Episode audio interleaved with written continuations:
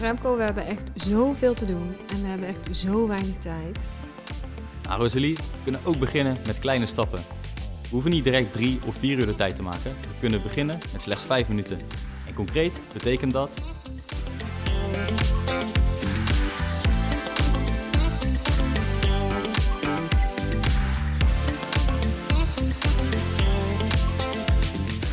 In deze serie maken we werkgeluk concreet en geven we tips om in je eigen organisatie, team en je eigen leven aan de slag te gaan met werkgeluk. Van een groot wollig thema slaan we de brug naar concrete acties. In elke aflevering nodigen we ondernemers en experts uit om hun praktijkervaringen met jou te delen.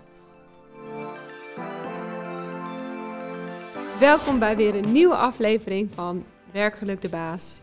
Ik zit vandaag opnieuw aan tafel met Remco van Riet. Remco, wat fijn dat je er opnieuw wilde zijn vandaag. Ja, hartstikke leuk om er weer te zijn. Ik wil eigenlijk zeggen, ik heb er geen tijd voor, uh, maar toch zijn we er vandaag. Je hebt toch tijd gemaakt. Toch tijd gemaakt. Ja, super tof. Ja, want naar aanleiding van onze vorige podcast uh, aflevering kregen we heel veel reacties, uh, heel veel waardevolle reacties ook op de, de dingen die je daar zegt, de tips die je ook geeft. Maar ik kreeg ook heel veel reacties van mensen die zeggen: Ja, maar daar heb ik allemaal geen tijd voor. Hoe moet ik nou stilstaan? Uh, hè, uh, ik moet gewoon op mijn doel, er moeten ook dingen gedaan worden. Um, er moet zoveel. Dus toen dacht ik: Nou, daar moeten we het misschien nog even over hebben samen. Hartstikke leuk om te doen, want uh, uiteindelijk we kunnen allemaal ergens tijd voor maken. Zeker, we hebben verantwoordelijkheden, maar ja, we kunnen allemaal onze balans vinden om toch net een beetje tijd te maken voor, voor wat we stiekem echt leuk vinden. Ja, want voor de mensen die de vorige aflevering met jou, wanneer ben je succesvol, niet hebben gehoord, kun je nog even kort vertellen, wie ben jij? Wie is Remco? Ja, ik ben Remco. Uh, nou, eigenlijk al heel mijn leven lang met, uh, bezig met innovatie. Dan gaat het om innovatie voor bedrijven, mijn studie of eigenlijk in mijn eigen leven. En voor mij is succes een, een, proces in plaats van dat het een uitkomst is. En voor mij is het belangrijk, en ik denk eigenlijk voor iedereen die vandaag luistert, kies je eigen definitie van succes. Want succes hoeft niet financieel te zijn. Uh, we hebben allemaal onze eigen definitie. En uh, als we die nagaan, dan uh, worden we allemaal een stukje vrolijker. Ja, want daar hadden we het over. Hè? En ook over dat de reis meer waardevol is dan de bestemming. Ja. Um, in jouw boek schrijf je ook een quote: bescherm je tijd, of anders helpt iemand anders je te verspillen. Ja, komt eigenlijk voort uit het feit van als wij onze agenda laten vullen door, door anderen, hebben we eigenlijk geen enkele controle meer over wat we doen. Uh, nou, kan ervoor zorgen dat jij uh, altijd maar uh, naar feestjes blijft gaan, wat hartstikke leuk kan zijn. Maar als je daardoor geen tijd hebt voor jezelf, ja, dan gaat het toch, toch een beetje schuren. En ja, daar komen we eigenlijk in de eeuwenoude discussie. Wil ik heel mijn leven plannen, hè, wat we in Nederland hartstikke goed in zijn. Yep. we weten eigenlijk al wat we de komende drie weken gaan doen en we weten de rest van de week al wat we gaan eten. En in andere landen zie je dat, dat mensen misschien een stukje spontaner zijn. Heel erg gewoon zeggen van, zullen we vanavond uit eten gaan, zullen we vanavond wat leuks doen. Ja, beide hebben zo zijn, uh, zo zijn voor- en nadelen. Ja, als we zo in Nederland zouden leven, dan zouden we misschien niemand meer kunnen zien dat iedereen altijd maar alles gepland heeft. Ja, uh, ja. Maar denk een stukje spontaniteit of eigenlijk eigen regie proberen te vinden over je eigen tijd. Ja, dat is heel belangrijk, want uh, we maken allemaal tijd voor elkaar. Maar ja, ik zou me eigenlijk afvragen van hoeveel mensen plannen bewust minimaal een uurtje per week alleen voor zichzelf. Ja, mooi. Mijn man gaat nu heel hard lachen als hij jou dit hoort zeggen, want ik ben een enorme planner. Mijn agenda staat helemaal vol. Een maand van tevoren moet je mij uh, boeken, zou ik maar zeggen. Nee, um, uh, maar ook als ik spontaan iets wil afspreken met vrienden, dat kan ook echt bijna nooit, want er is nooit iemand die tijd heeft. We proberen wel wat meer ruimte in die agenda te houden. En dat is met name aan mijn man te danken, dat hij zegt, nee, maar dat wil ik niet. Ik wil niet helemaal vol gepland hebben, maar ja. ja. Ja, dat is ook lastig, hè? Want als je eenmaal, uh, je hebt uh, verantwoordelijkheden met je kids en die hebben een bepaalde tijd sport, je hebt je eigen sport. En voor je het weet komt vanuit het ene geplande het andere geplande. Want uh, ja, het blijft uiteindelijk natuurlijk, is tijd toch beperkt. Mm -hmm. maar ja, wat jouw man eigenlijk al adviseert, hè, hou ook soms wat ruimte over voor het spontane. Dat is denk ik waar iedereen ja, wel wat, wat uit kan halen. Ja, ja. ja, en voor alle mensen die nou in de auto denken, ja, maar ik ben nu heel erg gehaast om op tijd bij mijn werk te zijn of bij mijn afspraak te zijn. Hè, over tijd en haast en plannen gesproken. Um, jij gebruikt ook in je boek een metafoor over het verkeer. Hè, de enorme agressie die ineens opkomt als iemand je afsnijdt of als je geen voorrang geeft. Of, die kennen we misschien allemaal, de enorme behoefte om als je naast een dikke bak staat bij het verkeerslicht, om dan net eventjes sneller te zijn dan degene die naast je staat. En jij legt ook het verband tussen onze oerinstincten instincten en dat wat er tegenwoordig gebeurt. Kun je dat toelichten? Ja, kijk, uiteindelijk, uh, we leven tegenwoordig in, uh, in wolkenkrabbers, in appartementen, in, in steden. Daar zijn we eigenlijk nog niet echt uh, voor gebouwd. Hè? Vroeger bevonden we ons in de natuur, leefden we als groep in een groep van jagers en verzamelaars ja, probeerde misschien wat voedsel af en toe van elkaar te stelen. Ja, ik kan me voorstellen, als het om eten gaat, uh, daar kan je agressief van worden. Want uh, we moeten toch allemaal ons lichaam blijven voeden. Ja. En we zien eigenlijk dat soort agressie nog wel gedeeltelijk terugkomen in het verkeer. Hè? Want iemand die jij niet kent, snijdt jou af. En je reageert uh, alsof iemand jouw plek op de weg probeert te veroveren. Mm -mm. Ja, dat kunnen we heel persoonlijk nemen. Terwijl je het eigenlijk ook uh, gewoon kan laten gaan. En ik denk dat heel veel onze natuur, natuurlijke instincten nog steeds in ons zitten. Uh, maar tegenwoordig is het wel een mooie tijd, want we kunnen ons daar langzamerhand bewust van worden en ja, proberen mee, mee op te gaan. Want eigenlijk is die agressie voor, voor niemand goed. Dus wat ik jou hoor zeggen is dat die instincten van ons, van, vanuit dat oerbrein, nog steeds heel duidelijk in ons zitten. En dat we in het hier en nu daar eigenlijk ook nog vanuit dat oerinstinct reageren, hoewel dat eigenlijk helemaal niet meer nodig is. Ja, en dat is de vraag of het gedeeltelijk, hè, of, of, of het nodig is of niet. ik denk dat we vandaag de dag ook allemaal bekend zijn met dat we heel veel onszelf afleiden. Hè. Onze telefoon in onze broekzak is daar uh, denk ik een groot, groot voorbeeld van.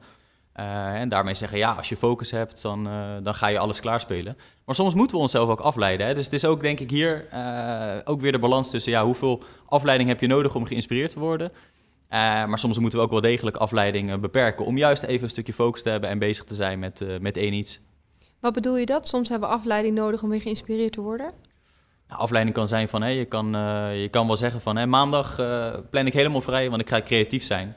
Oh ja. Werkt helaas niet altijd zo. Mm. Uh, soms moet je de inspiratie ergens vandaan halen. kan je opeens tijdens een douche met een geweldig idee komen. Je kan de natuur wandelen. Of je kan gewoon connecten met mensen die jouw inspiratie kunnen geven. En dat goede idee hoeft niet eens tijdens werktijd naar boven te komen. Mm -mm. dus vooral hè, bevind je ook op, op meerdere plekken. Maar ja, ik heb op maandag gepland dat ik daar tijd voor heb. En op dinsdag, woensdag, donderdag, vrijdag heb ik daar dus geen tijd meer voor. Dus dat moet op maandag. Dat is een lastige. Dat is een lastige om, om... Ja, kijk, je kan niet van tevoren zeggen dat je elke maandag creatief bent.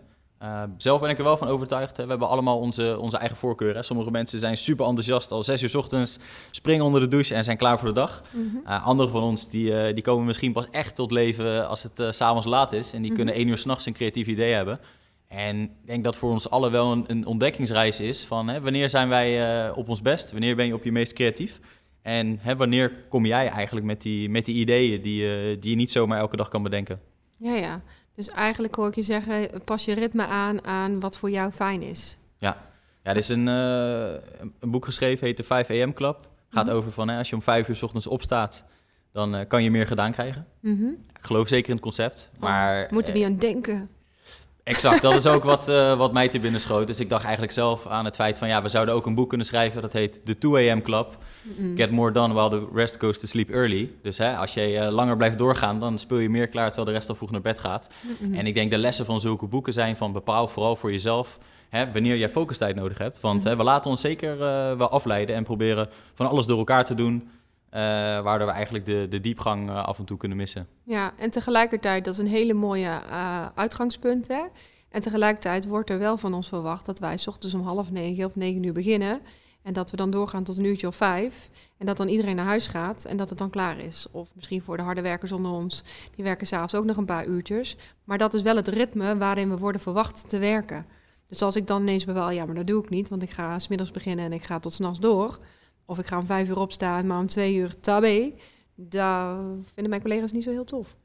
Nee, klopt. En het komt denk ik toch wel voor dat mensen ja, wel een oordeel klaar hebben van als jij om twee uur naar huis gaat, dan doe je thuis ook niks meer. Mm -hmm. Ik denk dat we gelukkig zien hè, vanuit het hybride werken, hè, we zijn uh, de afgelopen jaren gewend wat meer uh, thuis te gaan werken, dat er wel, hè, we zitten denk ik in een shift waarbij sommige bedrijven al zeggen van hey, je hoeft één of twee dagen in de week naar kantoor te komen, mm -hmm. de rest mag je thuis uh, doen. Geeft jou eigenlijk als individu de mogelijkheid om te zeggen van nou, ik ga lekker smiddags even sporten, daar heb ik weer energie voor om daarna door te gaan. Ik kan ook zeggen van ik ga smiddags op woensdagmiddag wat leuks met mijn kids doen. En ik werk op een andere dag uh, hè, weer wat, wat harder door. Dus ik denk, hè, die vrijheid heeft hè, de voordelen dat je veel meer regie gaat krijgen over je eigen agenda. Het nadeel is wel dat je mogelijk heel de dag bezig bent met werk. Hè. Dan uh, ja. zeggen mensen van, oh, wanneer kan ik eens een keer mijn gedachten legen en even helemaal tot rust komen? dat is weer het nadeel van, van die laatste ontwikkeling. Ja, ja, dus dat je echt te veel weer bezig bent met je werk. Ja, het eigenlijk nooit los kan laten en ja, dat s'nachts vertaalt en dan denk je nog over je, na, over je werk na terwijl je eigenlijk in slaap wil vallen. Mm, daar heb ik echt nooit last van. Gelukkig maar. um, dat is heel mooi voor een hele grote groep mensen die hè, uh, zelfstandig kunnen werken, die wellicht kantoorfuncties hebben of wat meer flexibiliteit in hun werk. er is ook een hele grote groep mensen die die flexibiliteit niet heeft. Hoe kun je daar dan als leidinggevende of als, als medewerker zelf dan toch zo goed mogelijk vorm aan geven? Dus dat je toch aansluit bij dat wat bij jou past. Ja, dat is natuurlijk inderdaad een, uh, ja, een grote uitdaging die we, die we vandaag de dag zien. Hè. We hebben het de vorige aflevering ook uh, gehad over van hè, meer werken is niet altijd beter. Mm -hmm. Ja, hè, voor, voor kantoorwerk gaat dat wellicht op, maar hè, als jij in het ziekenhuis werkt en jij gaat uh, 16 uur minder werken, ja, dan kan je gewoon minder patiënten helpen. Ja. Of leraren staan korter voor de klas. Ik denk wat je natuurlijk uit van die sectoren ziet. Ik was laatst van de week op, op een middelbare school. Daar weer gesprek aangegaan met, met de leerlingen, maar ook met de leraren. En je ziet dat de administratieve last eigenlijk alsmaar toeneemt. En volgens mij werken mensen in de zorg om mensen te helpen. En leraren werken erom om les te geven. En hè, wellicht dat die administratieve last verminderd kan worden. Om ervoor te zorgen dat zij meer tijd en energie kunnen besteden aan wat diegene ook weer echt energie geeft en waarom het werk gekozen is. Mm dus het hoeft niet altijd te zitten in hè, voor jezelf die keuzes maken, maar ook uh, nieuwe oplossingen bedenken voor die sectoren. Ja, ja, ja. Dus het, het werk creatiever indelen of, of weghalen dat wat niet noodzakelijk is. Ja. Hoor je dat zeggen? Ja, ja zeker daarin een balans, hè, want uiteindelijk moet ook het een en ander uh, vastgelegd worden. Maar hè, we zijn in Nederland, uh, denk ik, qua regeltjes soms een beetje aan het doorslaan, waarbij hè, we, we tekort zien aan mensen alsmaar toenemende werkdruk. En hè, dat, dat, zorgt alleen maar voor, voor meer stress. Terwijl we hè, er voor elkaar willen zijn, zeker in sectoren als de zorg en, en in de educatie en, in, ja, en in scholen en, en, universiteiten. Ja, precies. In jouw boek, hè, we hebben het in een eerdere aflevering, De kracht van mindset, ook gehad over de fixed mindset en de growth mindset. in jouw boek komt dat ook terug. Kun je kun je mm, ons meenemen in wat jij daarmee bedoelt en hoe dat je kan helpen om meer tijd te krijgen of tijd te creëren? Ja, kijk, enerzijds, uh, ik refereer naar de fixed mindset als het gaat om uh, de persoon die vastzit in de automatische piloot. Uh, 24-7, eigenlijk hetzelfde. maandagochtend sta je op en denk je eigenlijk, oh, wanneer begint het weekend? Mm -hmm. Hij zit vastgeroest in een ritme waar je eigenlijk niet gelukkig van, van wordt. heel moeilijk om dit patroon te doorbreken. Maar als je het eenmaal doorbreekt, kan, je weer, kan je weer andere stappen gaan zetten. En de patroon doorbreken is geen, is geen makkelijke uitdaging. wel denk ik dat er vier aannames zijn die we in ons eigen hoofd hebben... waarom we denken van verandering is lastig. Enerzijds heeft te maken met van als ik een andere carrière wil... is een grote stap, moet ik met grote stappen beginnen. Mm -hmm. Ik ook met kleine stappen beginnen. Je kan een dagje minder gaan werken bij je huidige werk... en een dag de tijd nemen om uh, wellicht een andere carrièrepad na te gaan. Uh, we denken dat verandering heel veel geld kost. Maar volgens mij leven in de tijd, ook deze podcast, maar uh, video's op YouTube, Coursera-courses, tegenwoordig meer gratis dan ooit. Hè? Dus je kan -hmm. skills ontwikkelen zonder dat je daarbij hè, collegegeld hoeft te betalen. -hmm. vaak zeggen we ook, verandering, ja, leuk, maar over vijf jaar of over tien jaar. Of als ik geen verantwoordelijkheden meer heb. Maar als we gewoon eerlijk zijn, we hebben altijd verantwoordelijkheden. En hè, daarmee is niet het perfecte moment is nu. Er zijn zeker wel degelijk situaties waarin hè, dat niet het geval is, omdat we persoonlijke uitdagingen hebben, misschien ziektes in onze eigen kringen. Maar over het algemeen is nu wel beter dan morgen. En uh, we stellen daarmee, uh, daarmee vaak uit. En dat zijn denk ik ja, concepten waar we niet altijd bij stilstaan. Plus we leggen zoveel nadruk op verandering dat het altijd maar succesvol moet zijn. Mm -mm. Maar we mogen ook wel degelijk falen, want daar leren we ook weer van. En dat kan ons weer helpen bij de stap die er uh, daarna gaat volgen. Klinkt inderdaad ook als een aantal excuses om die verandering maar niet aan te hoeven gaan. Uh, en, en volgens mij zit daar ook vaak een angst onder, hè? de angst voor veranderen. Um, nou, jij schrijft daar ook over in je boek. Hè? Jij gebruikt de eeuwenoude piramide van Maslow om daar uh, uh, handen en voeten aan te geven. Die, die angst, herken je dat ook dan? Dat dat daar een ten grondslag ligt? Ik denk zeker herkenbaar. Ja, wellicht voor de mensen die. Ja, ik denk dat veel van de luisteraars vandaag wel bekend zijn met de piramide van Maslow. Gaat eigenlijk over hè, de, de basisbehoeftes als, uh, als voeding en een dak boven je hoofd. Daar begint het bij. En het eindigt eigenlijk bij de hoogste fase, en dat is een stukje zelfontplooiing. Eigenlijk uh, bereiken wat jij als mens uh, en als individu in je hebt. Eh, maar het grappige is dat Maslow eigenlijk zelf zegt dat we als mensen net zo graag die laatste fase ontwijken als dat we hem willen bereiken. Ja, hè? En dat is, en dat is die angst om, om je vo- volledige potentieel te benutten en echt om na te gaan wat, wat jouw drijfveren zijn. En ja, ik denk wel zeker dat die, die angst herkenbaar is, hè? want we hebben een angst om te, om, om, om te falen. Hè? We willen graag alles goed doen. Mhm. We hebben denk ik jarenlang op school geleerd van hey, je moet goede cijfers halen en een, eh, een laag cijfer dat is slecht, dus dan heb je gefaald. Zeker. Eh, maar de angst om succesvol te zijn is er, eh, is er ook wel degelijk. Want hè, we zien denk ik ook genoeg voorbeelden van mensen die hè, succesvol zijn. Ik, eh, ik kruis even mijn vingers op dit moment.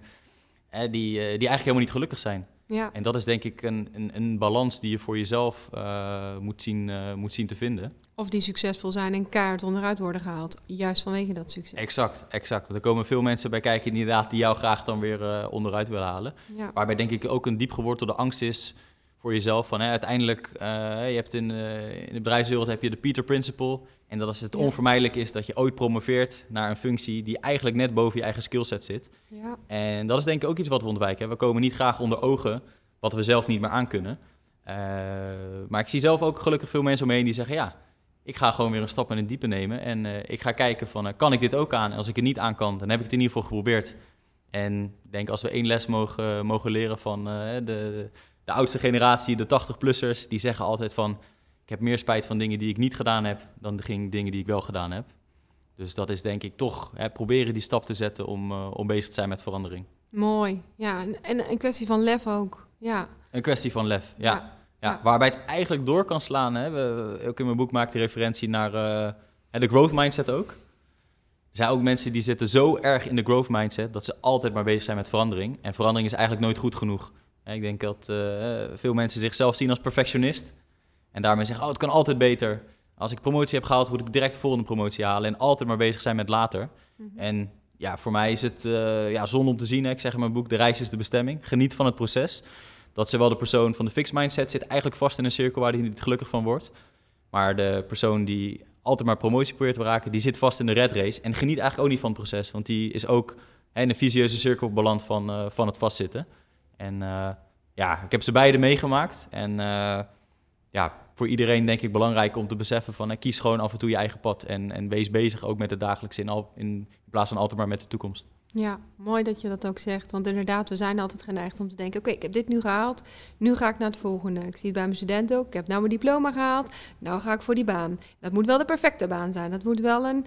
Hè, dat moet aan al mijn eisen voldoen. En daarna ga ik dit en daarna ga ik dat. Dat hele pad is al uitgestippeld en al helemaal gepland. Ehm, ik moet heel eerlijk zeggen, zelf eh, ben ik eh, iets meer dan een jaar... nou bijna twee jaar geleden gestart met mijn eigen praktijk. En... ehm, toen zeiden mensen, oh, ga je dan eh, minder werken bij Fontes? En eh, wanneer, waar wil je staan over een jaar of over twee jaar? En toen dacht ik, ja, geen idee. Ik wil dit gewoon doen, omdat ik denk dat het meerwaarde kan hebben. Omdat ik in mijn praktijk andere dingen kan doen die ik bij Fontes niet kan doen. En, ehm, en voor meer mensen een toegevoegde waarde kan leveren. Ehm, maar ik heb daar geen uitgestippeld pad voor. En ik merkte dat dat voor heel veel mensen heel verwarrend is. Mensen denken, ja, maar je moet er ergens naartoe werken. Je kan toch niet zomaar iets starten en dan zien waar het schip strandt. Nou, dan zal het wel een hobby zijn. Dan kan nooit wat worden. Waarom denk jij dat je die mindset hebt gehad om eigenlijk gewoon te zeggen... ik ga gewoon experimenteren, ik ga dit proberen? Ja, ik zeg altijd, ik ben een beetje Pipi Langkous. Ik ben eh, echt van het... eh, ik heb het nog nooit gedaan, dus ik denk dat het wel kan. En dat vind ik echt een heel bevrijdende manier van leven. Omdat ik daardoor ook dingen doe waarvan ik voorheen nooit gedacht had dat ik ze ooit zou gaan doen. Maar juist dat maakt dat het leven één groot avontuur wordt.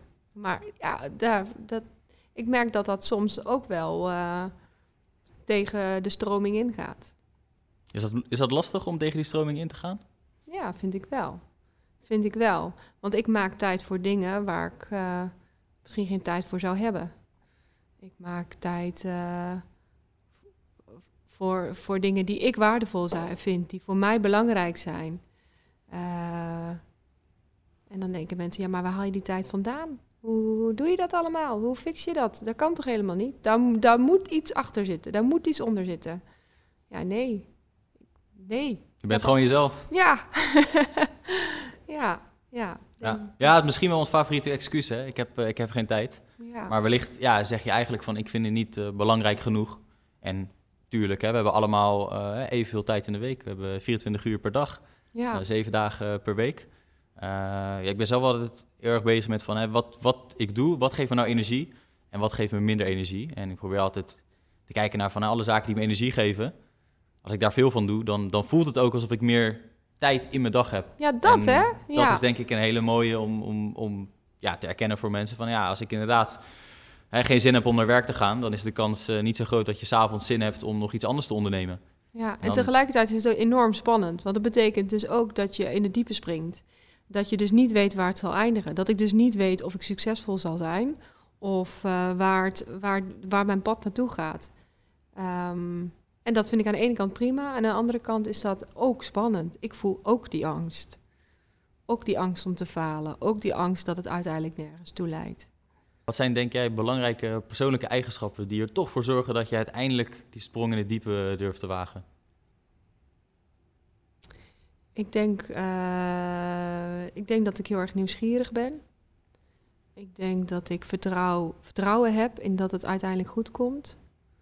Uh, ik denk dat ik een open mind heb. Dus dat ik. Uh, en ik, ik, ik baan graag de niet gebaande paden, zeg maar. Dus ik ga graag uh, op ontdekking. ik durf ook te kiezen voor mezelf. Dus ik durf ook niet te doen wat de rest wel doet, of de groep. Um, ja, dat denk ik. Dus toch weer het kiezen van je, van je eigen pad ook. ja. ja. ja. Ja, dat denk ik. En maar ook het vertrouwen in mezelf. Vertrouwen in dat het wel goed komt of zo. In plaats van die angst te voelen van, oh shit, waar gaan we nou naartoe? Wat, wat, doe ik nou weer? En ja, dat denk ik ook wel eens. Um, maar um, vooral vanuit vertrouwen. Ja. Ja, ja zelf heb ik ook, uh, ja, zie ik dat eigenlijk, als je gewoon kijkt naar kinderen. Hè? Kinderen zijn super creatief. Kijken nog niet naar risico's, obstakels in het leven. Ik kan me nog herinneren dat mijn beste vriend van de basisschool had de aanname in zijn hoofd, ik hou niet, uh, ik hou niet van lezen. Maar er was destijds een, uh, een serie van een voetballer, die heette Snelle Jelle. Daar waren allerlei boeken over geschreven en die maakte eigenlijk altijd een ander avontuur mee. Dus wat, dat, uh, wat had hij nou gedaan? Hij had zijn eigen verhaal bedacht. Super creatief, want het is natuurlijk veel moeilijker om een verhaal te verzinnen dan daadwerkelijk een boek te lezen. Mm -hmm. En ik denk dat het voor iedereen heel belangrijk kan zijn om gewoon terug te kijken naar van, hé, wat vond je nou interessant als een kind? Hè? Waar kon jij je energie uithalen? En hoe kan je die, dat stukje nieuwsgierigheid eigenlijk weer terughalen om, uh, ja, om weer hè, je eigen pad uh, daarin te vinden. Want hè, we moeten een hypotheek betalen, we moeten onze huur betalen, we moeten eten uh, kunnen kopen om, om, om eigenlijk weer verder te kunnen. Mm -hmm. Maar er is nog zoveel meer te ontdekken als jij wel weer net even een stukje creativiteit weet, weet te vinden. Ja, en tegelijkertijd is dat ook spannend, want er is ook heel veel keuze in alles. Hè, de wereld ligt voor mijn gevoel aan je voeten. Vroeger zeiden mijn ouders altijd, nou, als je voor een dubbeltje geboren bent, dan word je nooit een kwartje. En ik, uh, en ik geloof dat er ook echt oprecht dat er ooit een tijd was waarin dat zeker waar was. Maar voor mij voelt het absoluut nu niet meer zo. Want ik, ja, we groeien volgens mij op in een tijd waarin werkelijk alles mogelijk is. Maar ja, wat kies je dan? Waar ga je voor? Welk pad is dan de jouwe? En, en, en als je het dan allemaal niet meer wil, is dat ook oké. Okay, weet je? Als je dat succes dan niet wil, is dat dan ook oké. Okay. Ja. Ik vind dat best confronterend. Ja, is ook heel confronterend. Hè? We, als we als mensen geen keuze hebben, dan worden we helemaal gek. Maar misschien hebben we vandaag de dag inderdaad zoveel keuze, zoveel uit te kiezen, uh, dat we het soms niet meer weten. Mm -hmm. Maar daarbij is het ook misschien belangrijk om te kijken naar van, hè, waar wil ik mijn tijd aan besteden om keuzes te maken. Hè? Want we kunnen ook uh, meer kleding dan ooit uh, van allerlei webshops bestellen. Dat is een heel vermoeiend proces. Als je een hotel wil boeken en je, je opent een van de platforms, nou, dan staan er duizend opties voor elke stad te vinden. Mm -hmm. We moeten zoveel keuzes maken en er zijn zoveel opties die ons eigenlijk soms verlammen om een keuze te maken. Terwijl het misschien belangrijk is om te kijken van ja, maar welke keuzes zijn voor mij nou echt belangrijk? Hè? Soms hoef, kan ik, kost het in ieder geval voor mij meer energie om iets te kopen. Dus besluit ik om uiteindelijk niet te kopen. En dan hè, bepaal ik die energie en dan zet ik die weer in op, uh, op wat me wel uh, gelukkig maakt. Mm -hmm. ja, bijvoorbeeld geleid tot het, uh, tot het schrijven van mijn boek. Leg eens uit. Ja, kijk, als je, we kunnen zo druk bezig zijn met allerlei keuzes die we gedurende de dag moeten maken. Wat ga ik vanavond eten? Uh, wat ga ik nog, uh, nog kopen qua, qua kleding? Wat ga ik nog uh, bestellen? weet je, wat, wat ga ik op, op een dag doen? dat als je weer een bepaalde focus kan aanbrengen voor zaken die meer voor diepgang in het leven zorgen, mm -hmm. dan maak je eigenlijk die, die ja, tijd vrij om, om bezig te houden met keuzes die echt belangrijk zijn. Hè? Wil, ik, wil ik tijd spenderen met, met mijn familie, met mijn vrienden? hoe kan ik dat indelen? Eh, want er kan heel veel tijd opgaan aan allerlei administratieve lasten die we doen, eh, het huis eh, schoonmaken. Eh, het zijn ook verplichtingen. Maar ik denk dat de balans is om te vinden, en dat heet in het Engels de law of triviality, dat we heel veel tijd spenderen aan keuzes die eigenlijk niet heel belangrijk voor ons, eh, voor ons zijn. Ja, Eh, en dat we eigenlijk veel meer tijd kunnen maken voor, eh, voor de keuzes die juist hè, ons verder kunnen brengen. ja, dus hoor ik je eigenlijk zeggen dat het goed is om voor jezelf stil te staan. naar wat is voor mij echt belangrijk? Wat zijn de dingen die ik absoluut wil in mijn leven? En de andere dingen doe ik dus niet meer. Ja, zeker. Ja, ja. Ja. ja. nee zeggen is soms zelfs eh, belangrijker eh, hè, dan ja zeggen in die Ja. zin. Want eh, door nee te zeggen bepaal je eigenlijk ook hè, waar sta je voor als persoon. Ja. Maar ook wil, waar wil je je tijd aan, aan spenderen. Ja, dat is wel een goede tip, want daar, daardoor krijg je ook, als ik even dat met mezelf relateer, ik ben ook wel geneigd om gewoon dingen te doen en niet stil te staan bij waarom doe ik die dingen die ik doe. Hè, wat doe ik wel en wat doe ik niet? Dat, dat, dat is een vraag die stel ik me weinig. Ja. Ja, ja mooi. Dank voor deze persoonlijke tip. Hey, als we dan ook even overgaan naar organisaties, hè? want er zijn ook heel veel mensen. eh, eh, de, de podcast is natuurlijk ook bedoeld voor mensen in die organisaties om daar ook echt handvatten voor te krijgen. Ehm, wat ik ook terugzie is de angst voor veranderen in organisaties. Hè? En dat er dat heel veel organisaties worstelen met oude manieren van werken, die nu eigenlijk niet meer zo goed werken. Zo moet er elk jaar groei gerealiseerd worden, meer winst worden gemaakt, die lineaire economie. Maar tegelijkertijd hebben we tekorten. En, en nou ja, het klimaatprobleem, wat eigenlijk haak staat op meer produceren, maar wat we tegelijkertijd in dezelfde red race willen oplossen. Ehm, nou ja, nou boor ik wel een maatschappelijk spannend stuk aan misschien. Want, want in mijn optiek is het eigenlijk onmogelijk om dat alles samen te laten gaan. Er moet een drastische verandering eh, gaan plaatsvinden. Willen we echt die issues oplossen? Ehm, maar ja, wie neemt dan die eerste stap? Voelt een beetje als hetzelfde dilemma, weet je wel. We willen heel veel keuzes, eh, maar we hebben, en we hebben heel weinig tijd. Maar tegelijkertijd moeten we wel stilstaan en juist die keuzes maken. Ja. Ook in organisaties zie ik dat probleem eigenlijk dus terug. Ja, in organisaties eh, zie je natuurlijk ook dat, dat, dat mensen zeggen: Ja, ik heb geen tijd, want ik heb een meeting, eh, ik heb nog een overvolle mailbox. Maar ook hier gaat het denk ik om van: ja, wanneer hè, voeg jij nou voor een organisatie, of hè, als je voor een, voor een organisatie bent die voor de maatschappij werkt of voor de overheid, hè, wanneer voegt het echt eh, eh, waarde toe? Kijk, vroeger, eh, toen, toen onze voorouders ergens tijdens de industriële revolutie in een fabriek werkten, ja, was het gewoon heel simpel. Je werkte en je kon een aantal goederen produceren en dat was heel erg meetbaar. Maar vandaag de dag is het moeilijk om te zeggen van ja, wanneer ben ik nou echt eh, productief? Hè? Ben ik productief als ik 200 mailtjes heb gestuurd op een dag? Is maar de vraag. Hè? Waar gaat ook onze tijd heen tijdens, eh, tijdens werken? Ja, wat je voor persoonlijke leven of voor, voor je werkleven kan doen. Hè? De, de, de power of three. Kies drie belangrijke taken op een dag en focus je, focus je vooral daarop. Want dan krijg je die diepgang, die ideeën en eh, die ontwikkelingen die je dan wel kan, eh, kan doormaken. In ook eh, eigenlijk de, de quote waarmee we de, de podcast openden. Ja, ook collega's kunnen je tijd, tijd helpen te verspillen. En dat, Ja. is, dat is gevaarlijk. Ja, dus ook in je werk bepaal dat wat je, wat je aandacht behoeft, waar je focus ligt. Bepaal die ook vooral zelf. Hè? Ja. Laat anderen jouw agenda niet altijd bepalen. Ja.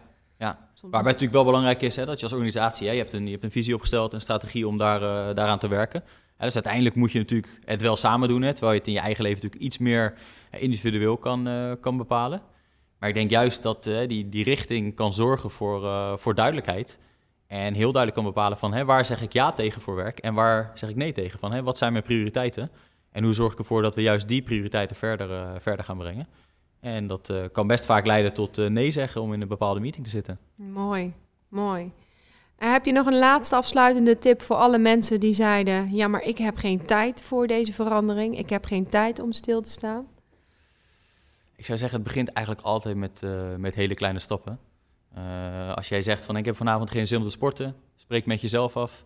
Eh, ga vijf minuten sporten en na vijf minuten mag je stoppen. Of als je zegt van ik heb geen tijd om te lezen, begin vanavond even met twee pagina's lezen. En ik denk dat de kans heel erg groot is dat je uiteindelijk heel je sportsessie afmaakt. En misschien wel een heel hoofdstuk van een boek leest. En hetzelfde gaat op voor een stukje zelfreflectie.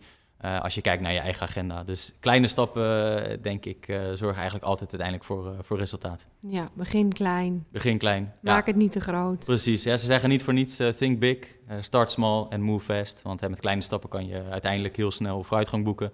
En die vooruitgang is uiteindelijk exponentieel. Eh, maar dat schatten we niet zo goed in. Maar eh, zorg er zeker voor eh, als je het maar lang genoeg volhoudt. Mooi, dankjewel. Dankjewel voor deze waardevolle tips die je nog met ons wilde delen in een ja, tweede aflevering. Heb je nou die eerste aflevering gemist? Luister dan ook zeker naar de aflevering Wanneer ben je succesvol?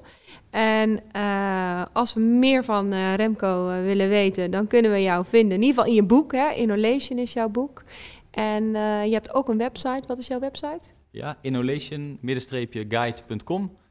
Ja, verder uh, Remco Verriet te vinden op uh, Instagram, LinkedIn. Zeker op LinkedIn probeer ik twee keer per week leuke posts te plaatsen. iets inspirerends, iets ingaan, een beetje tegen de stroming. Maar belangrijk om vooral je eigen pad te kiezen. Dus laat je vooral inspireren. Maar uiteindelijk kan ik de keuze niet voor je maken. Dat moet je zelf doen. Hartstikke mooi, dankjewel. Ben je enthousiast over deze aflevering? Luister dan ook zeker de andere afleveringen. En wil je op de hoogte blijven van alle nieuwste afleveringen? Abonneer je dan ook. En vergeet ook niet het te liken en te delen met anderen. Vind je het leuk om een keertje bij mij aan tafel te komen? Mail dan naar werkgeluktebaas.fontis.nl En uh, tot de volgende keer.